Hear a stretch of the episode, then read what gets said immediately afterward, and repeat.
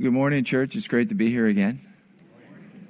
I uh, I love being amongst you people here at Webster Bible. A great partner in our ministry for since our inception, actually, here in the Rochester area.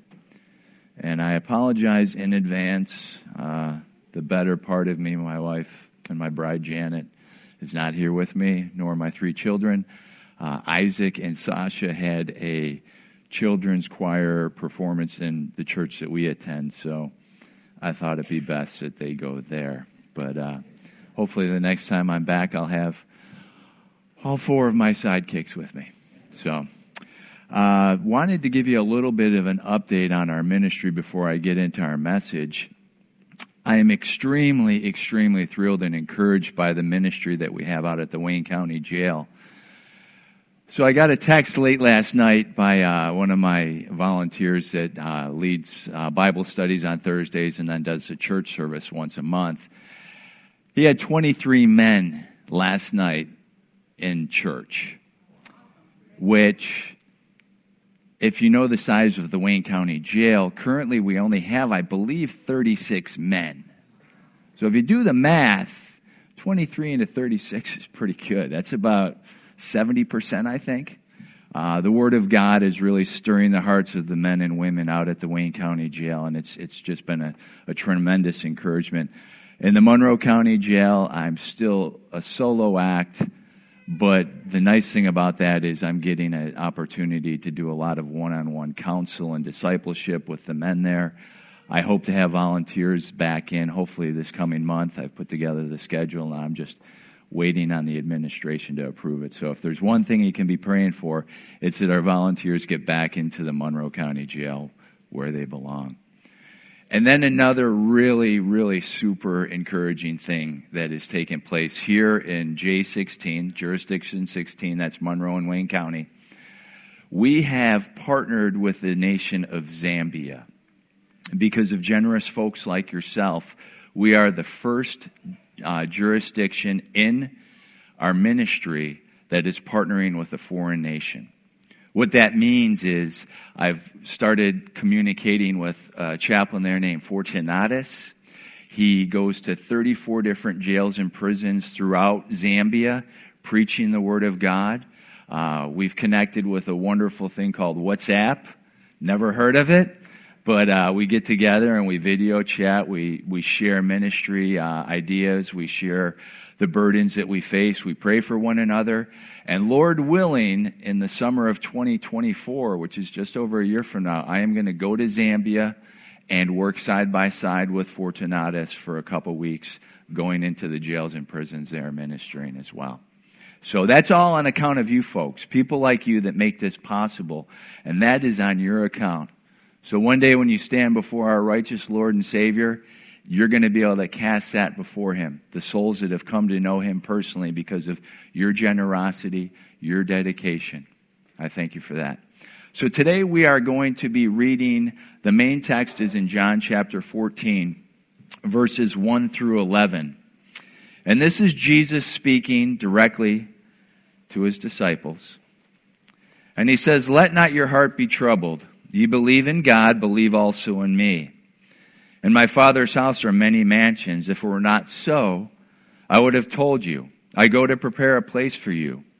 And if I go and prepare a place for you, I will come again and receive you unto myself, that where I am, there ye may be also.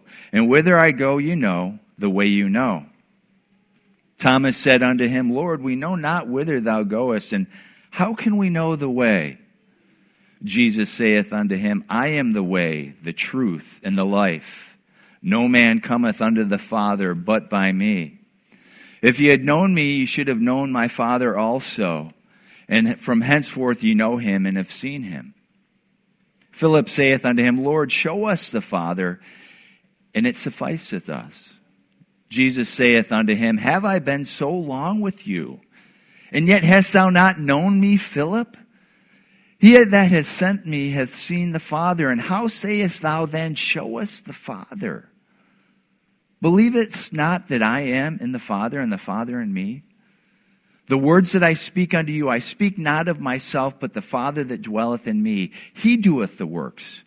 Believe me that I am in the Father and the Father in me, or else believe me for the very work's sake.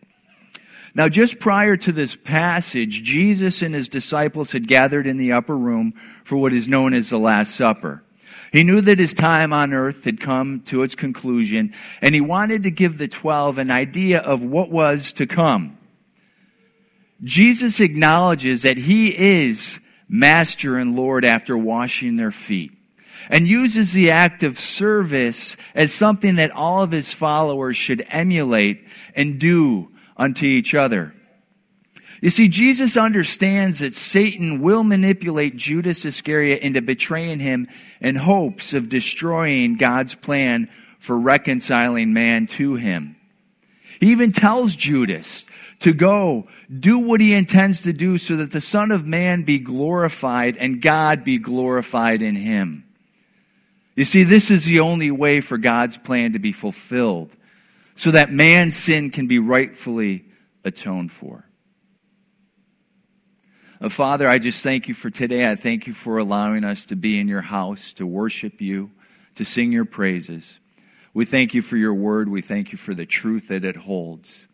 And I just pray that as we study your scripture this morning, that you would just touch our hearts and minds, that we would be drawn to your truth, and that you would show us the things that we need to do in order to bring you honor and glory. I ask this in Jesus' name. Amen. Now, according to some estimates, there are roughly 4,200 religious religions, churches, denominations, religious bodies, faith groups, tribes, cultures, movements, and ultimate concerns. With so many choices, we are led to believe that all of them will produce the desired result of an afterlife in heaven. In 2020, Pew Research Center conducted a census of the worldwide faith population. And as Steve Harvey would say, the top four answers are on the board. Christianity makes up 31.11%. Islam accounts for 24.9%. Secular, non religious, agnostic, and atheist, these views combined come to 15.58%. And then Buddhism consists of 5.06%. Now, all four of these faiths or beliefs are going to say that they are the way. They will say that they are composed of the real truth, and they will tout that they have the answers to life. So let's take a look at all three of these points individually and see what God's Word has to say about them in comparison to what the world conveys by man's own creative thinking. Now, Jesus tells us in this passage that we just read that He is the way. And He is the way. He can make this statement because He is God. He says in John chapter 10, verse 30, I and my Father are one. In fact, he was God before mankind even existed. We read in John chapter 8, verse 58 Jesus said unto them, Verily, verily, I say unto you, before Abraham was, I am. See, all other faiths are going to say that they are the way to God because they are speaking of false gods. But they are speaking of false gods, I should say. These gods were created by fallible man. They are mere idols, and their roots are connected to the master deceiver, Satan himself. Worships Muslims worship one all knowing God known as Allah. Followers of Islam aim to live a life of complete submission to Allah. And they believe that nothing can happen with Allah's permission but few, humans do have free will. Secularism is simply a framework for ensuring equality throughout society in politics, education, the law, and elsewhere for believers and non believers alike. Non religious, agnostic, and atheist views seek no direction from any source therefore go the way that they feel is best. There's no foundation to work from, and the follower is robbed of understanding their created purpose. And then Buddhism. Buddhism is based on the teachings of Siddhartha Gautama, or commonly known as the Buddha. The main principles of this belief system are karma, rebirth, and impermanence. You see, nothing lasts, and therefore you have no idea which way you are going.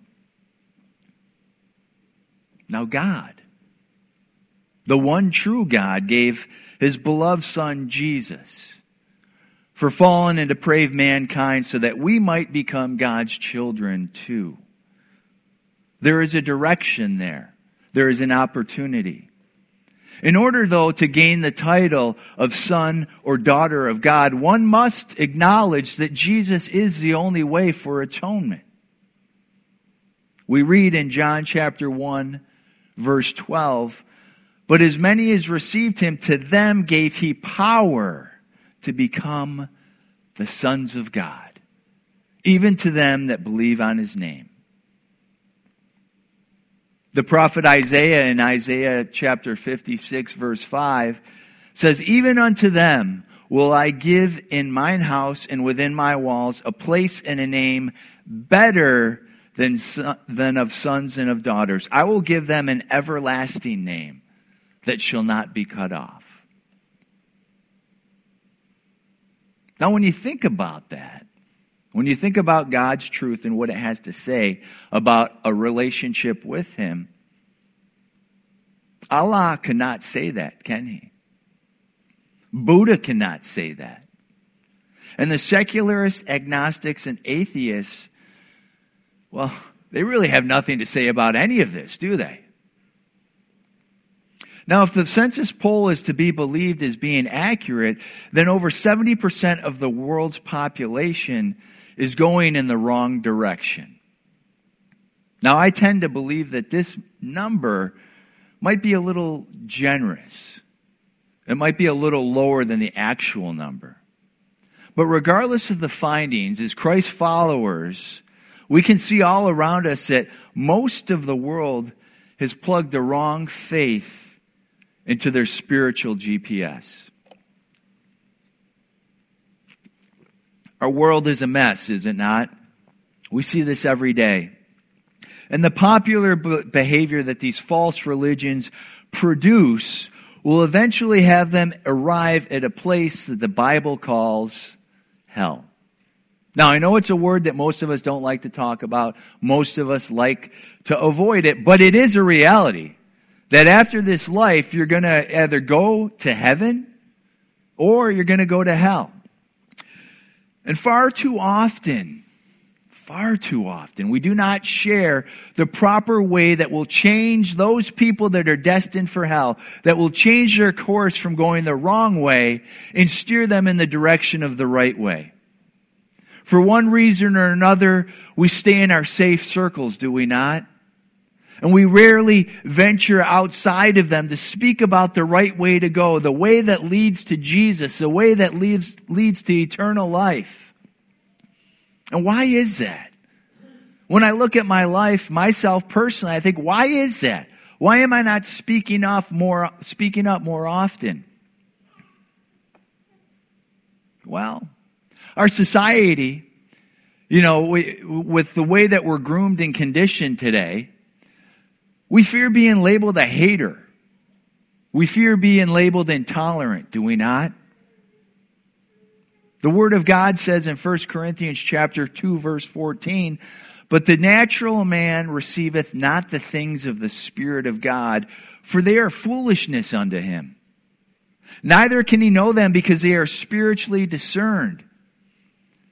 Now it's rather ironic that the non-believers that rally against those that follow Jesus often take hatred and intolerance to another level due to their foolishness towards God. Do they not? You know, we can't speak about Jesus, yet they can speak against him. Can they not? It's acceptable to them. You know, we fear the thought of causing division. Ooh, we don't want to be divisive. That's, that's one of those catchwords today division, divisive. We don't want to be divisive. Well, guess what, folks? My brothers and sisters, you know what Jesus said in Matthew chapter 10, verses 34 and 35? He said this Think not that I am come to send peace on earth. I am not come to send peace, but a sword. For I am come to set a man at variance against his father, and the daughter against her mother, and the daughter in law against her mother in law. Imagine that. Jesus is saying that he is the dividing line between fact and fiction. And if you're a follower of, of Christ, if you're his child, then you can be divisive in the Word of God, by the Word of God, in the name of God. Can you not? And we fear being rejected. We fear being shunned. We fear being treated as an outcast. Isaiah put it this way in chapter 53, verse 3 He is despised and rejected of men, a man of sorrows and acquainted with grief. And we hid as if as if as it were our faces for him. He was despised and we esteemed him not. You see, Jesus knows this feeling all too well. He knows this feeling of being rejected and shunned and treated as an outcast. Once he revealed himself to be God, he received unmatched scrutiny and rejection, the likes of which we will never know. Man's pride and ego allows him to believe his way is the best way. And I'm often reminded of this raising three children. I feel my way is the best way. Maybe it's not. I get pushback. But I try to impart my way on them. And sometimes that's not the best way, is it? And this comes into play when defending a false idol or religious faith.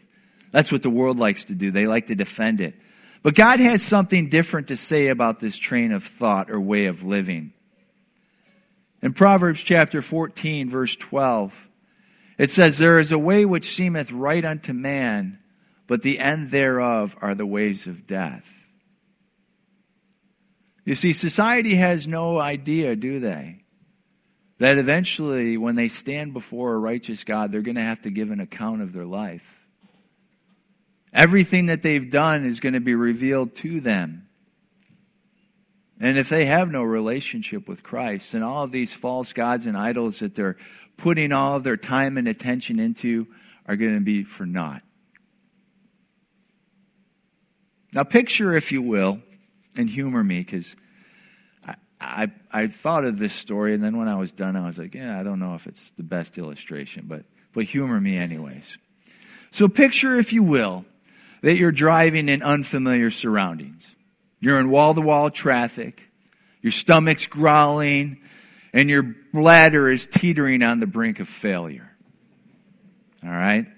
So you, you kind of got a visual of what's happening here. I'm sure we've all been in that position at least once in our life.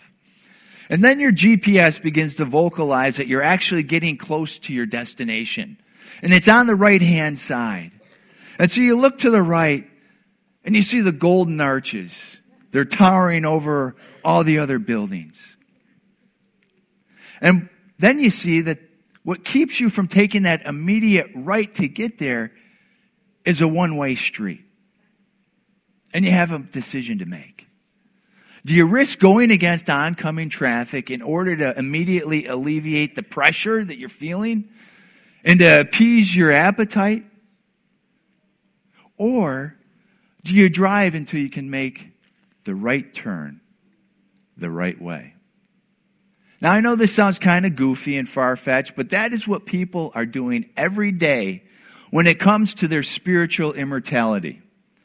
They lay their trust in something that is quick and easy, that's convenient and popular.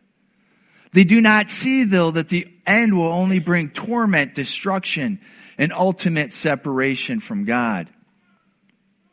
Now, Jesus not only says that He is the way, but He also proclaims that He is the truth. Muslim scholars reject the four gospels, the gospel accounts in our, in our Bible. They say they're not the original teachings of Jesus, in which they have been corrupted over time. Now, the doctrine of preservation in regards to Scripture means that the Lord has kept His Word intact as to its original meaning. Preservation simply means that we can trust the Scriptures because God has sovereignly overseen the process of transmission over the centuries.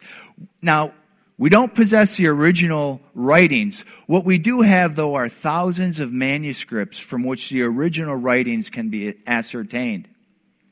And by thorough examination and comparison of those manuscripts, it is determined that the original writings have been stated and have been preserved.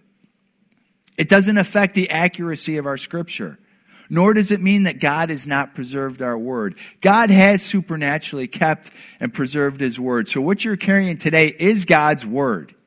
Okay, make no mistake about it. It is not man's opinion. It is not man's ideologies. It is the Word of God and His direction for our lives. Jesus said this in Matthew chapter 5 verse 18, For verily I say unto you, till heaven and earth pass, one jot or one tittle shall in no wise pass from the law till all be fulfilled. Now the job of the early scribes was to make exact copies of Scripture. And they were very meticulous.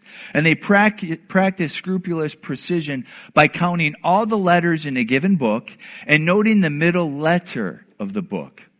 They would then do the same for the copy to make sure that the two matched. And they employed such time consuming and painstaking methods to ensure their accuracy.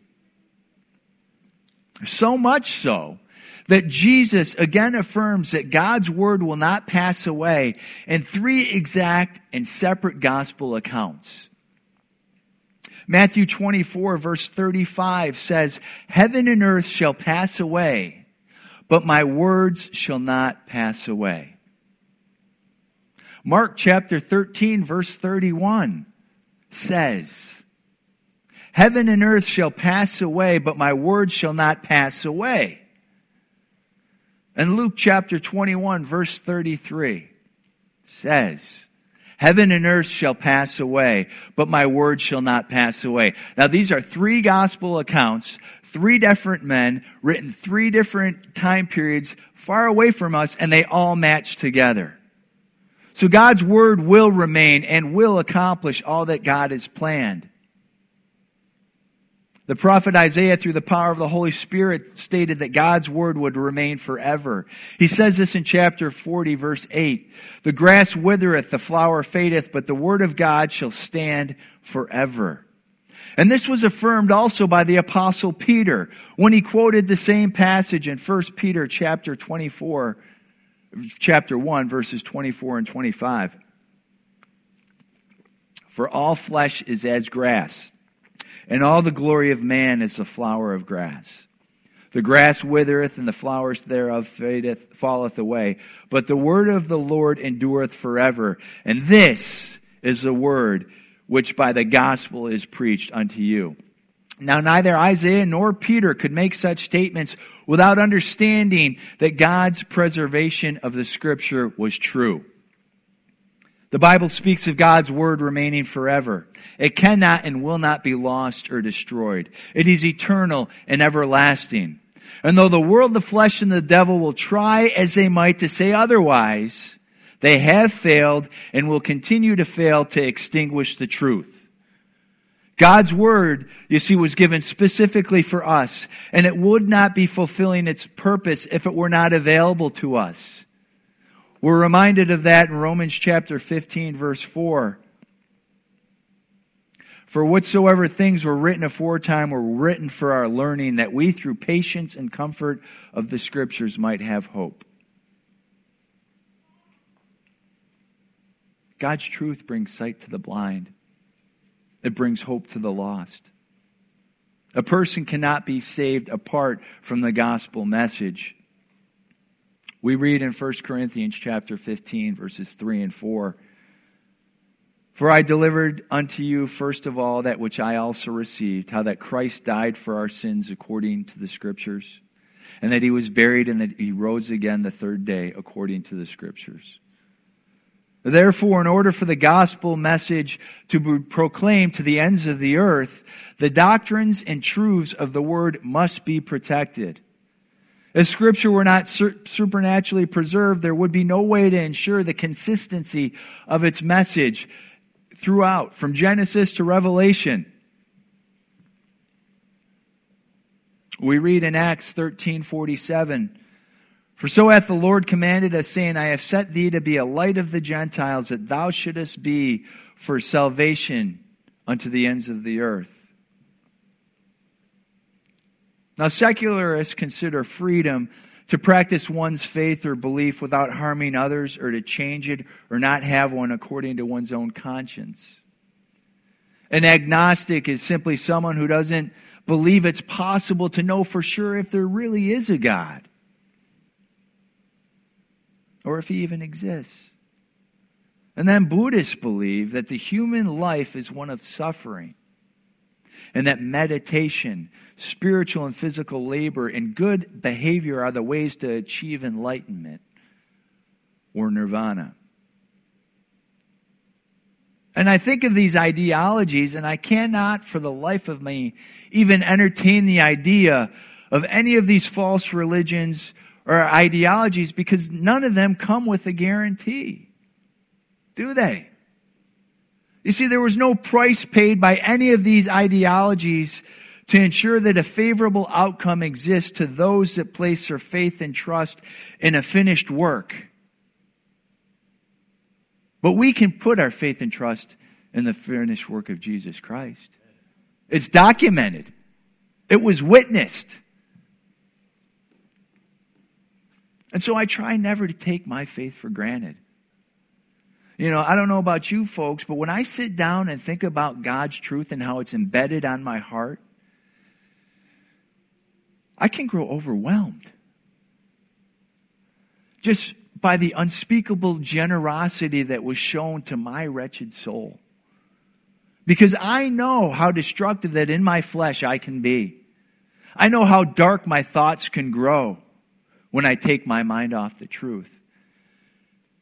And so I am just, I am so thankful that the Lord was faithful and just to seek me out and to open my eyes to the truth and to soften my heart to accept it. And I hope that can be said for everyone here today as well. You see, Jesus proclaimed that He is the way. And He confidently said that He is the truth. And then and then he offers that he is life. Jesus is life. In Islamic tradition, death is the separation of the soul from the body and the beginning of the afterlife. People who perform several good deeds in the course of their life, according to this belief, will enter paradise. And there, there's no sickness, no pain, no sadness. But those that perform bad deeds, well, they enter a life into hell. In hell, the person endures physical and spiritual suffering. Now, that sounds all fine and good. That almost kind of sounds like what we believe as Christ followers. But then, they believe that not all bad actions are punishable by hell. You see, Allah is forgiving and compassionate to those who reject, regret their actions, and have performed good, certain good deeds in their lifetime to overcome those actions.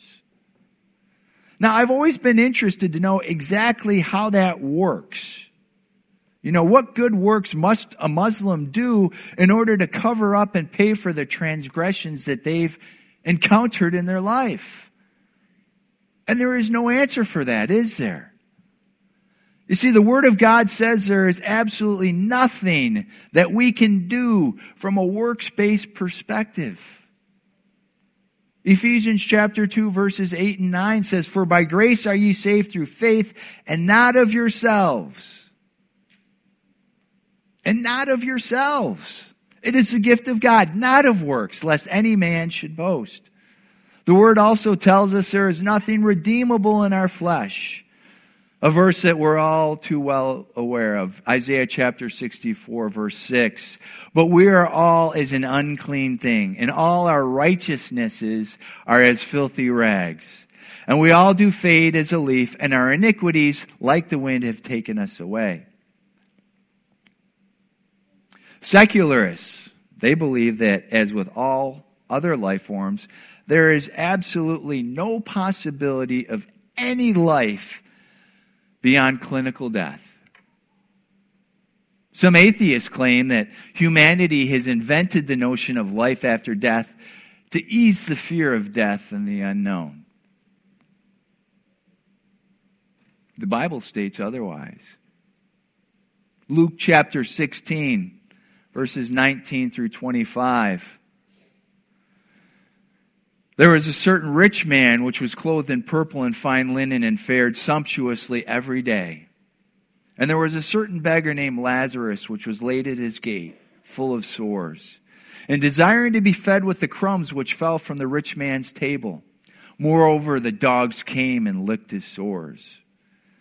And it came to pass that the beggar died and was carried by the angels into Abraham's bosom. The rich man also died and was buried. And in hell he lift up his eyes, being in torments, and seeth Abraham afar off and Lazarus in his bosom. And he cried and said, Father Abraham, have mercy on me and send Lazarus that he may dip the tip of his finger in water and cool my tongue. For I am tormented in this flame. But Abraham said, Son, remember that thou in thy lifetime receiveth thy good things and likewise Lazarus evil things. But now he is comforted, and thou art tormented. In Buddhism, there is no concept of punishment or reward, and there is no divine being who decides who goes to heaven or hell. There is merely the illusory results of our thought, words, and deeds, which we call karma. A word that our society loves to throw around far too often. We know that Romans chapter 6 verse 23 says, For the wages of sin is death, but the gift of God is eternal life through Jesus Christ our Lord. And we also know by reading the scriptures that Peter, after healing the lame man, the lame beggar beautiful, and after seeing 5,000 men place their trust in Jesus after preaching and proclaiming the truth. He was questioned by the high priest Caiaphas by what authority such things were accomplished. And Peter's response to Caiaphas was, Be it known unto you and to all the people of Israel by that the name of Jesus Christ of Nazareth, whom ye crucified, whom God raised from the dead, even by him doth this man stand here before you whole. He boldly continues in verse 12, Neither is there any salvation in any other, for there is none other name under heaven given among men whereby we must be saved. And that name is Jesus. Allah cannot make such a statement because he has no power to save mankind. It was never Buddha's intention to save mankind. And the false gods of entertainment, pleasure, fame, power, selfishness, and instant gratification only add fuel to mankind's eternal destruction. Jesus said unto Thomas over 2,000 years ago, I am the way, the truth, and the life. No man cometh unto the Father except by me.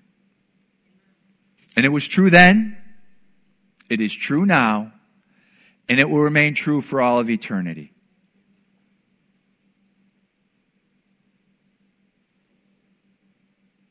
Now, we have a job to do, church. We're going to leave this building here shortly. We're going to go on with our lives. And we're going to encounter a lot of people that are broken, that are in despair, that are looking for the truth. And unfortunately, a lot of them are looking in the wrong places. And maybe all they need is that prodding. Maybe all they need is a little attention from a kind believer like yourself. It might just start with a smile. It might just start with showing some compassion. And we have the opportunity, church, to impart the truth found in God's Word in their heart. We have the opportunity to cast a seed under the soil of their heart. And maybe their heart's not prepared, but you'd be amazed at how many hearts are prepared for such a time as this. And God has ordained you to be that conduit, to be that vessel, to reach that person. And so I want to encourage you with this passage from Philippians chapter 2, verses 5 through 11. It's one of my favorite passages. It's an encouragement, and it's something that will give you strength to be able to walk out of your house every morning and encounter this world and the wickedness that's going to be thrown your way. The Apostle Paul writes, Let this mind be in you, which was also in Christ Jesus, who being in the form of God, thought it not robbery to be equal with God, but made himself of no reputation, and took upon him the form of a servant, and was made in the likeness of men. And being found in fashion as a man, he humbled himself and became obedient unto death, even the death of the cross. And wherefore God also hath highly exalted him and given him a name which is above every name. That at the name of Jesus every knee should bow of things in heaven and things in earth and things under the earth. And that every tongue should confess that Jesus Christ is Lord to the glory of God the Father. And might that be so in our lives? Might we be glorifying His name to those around us as we go about our week? Father, I just, uh, I'm humbled by your grace. I'm humbled by your love. I'm humbled by your generosity and just all the things that you do for us in a consistent manner. There's nothing that can separate us from your love. And yet, our world might tell us otherwise.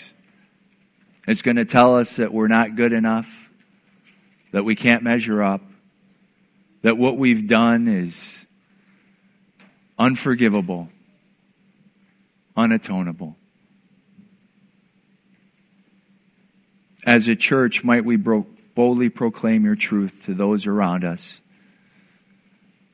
Might we be an encouragement to our brothers and sisters that might be struggling today. I know our families are under attack. The attacks get more and more intense. And the devil has nothing on his mind other than to destroy the family. And so I just lift up our families here today, God. I ask a hedge of protection about them, that you would keep the world, the flesh, and the devil at bay. I pray for the men of this church that we would understand our responsibilities to our brides and to our children, that we would be the faith leaders that we need to be,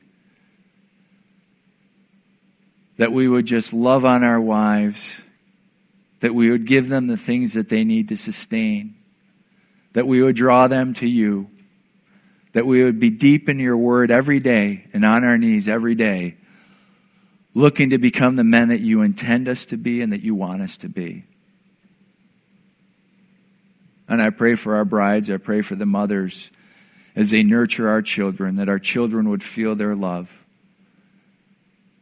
that they would just have a peace in their heart and mind as they battle so many things in the schools today, especially those in the public schools.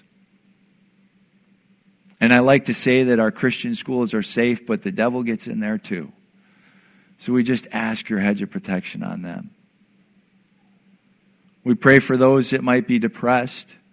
We pray for healing in their minds, that they would understand that you created them in your image and that you have a plan and purpose for them. I pray you would bring people beside them to just lift them out of that place of despair. And then I pray for this church. I pray that the word would continue to just boldly grow throughout this community in Webster and the surrounding areas. That it would draw the lost here so that they can see there is a better way to live. And that it starts with becoming God's child by surrendering their heart to you. We thank you for Pastor Matt, Pastor Mike, all those that are involved in the ministries here on a daily and weekly basis. And we just ask a special blessing on them that they would be able to endure when the road gets tough, that they would stay on that narrow path and run that race well. And then for all the missionaries that Webster Bible supports, may they be encouraged. May they feel your love. They are in places that are unspeakable. And they give up a lot to follow you and to ensure that your word goes forth to people that have never heard it. So we just ask a, a double portion on them today. We ask all of this in the precious name of Jesus Christ, our Lord and Savior. Amen.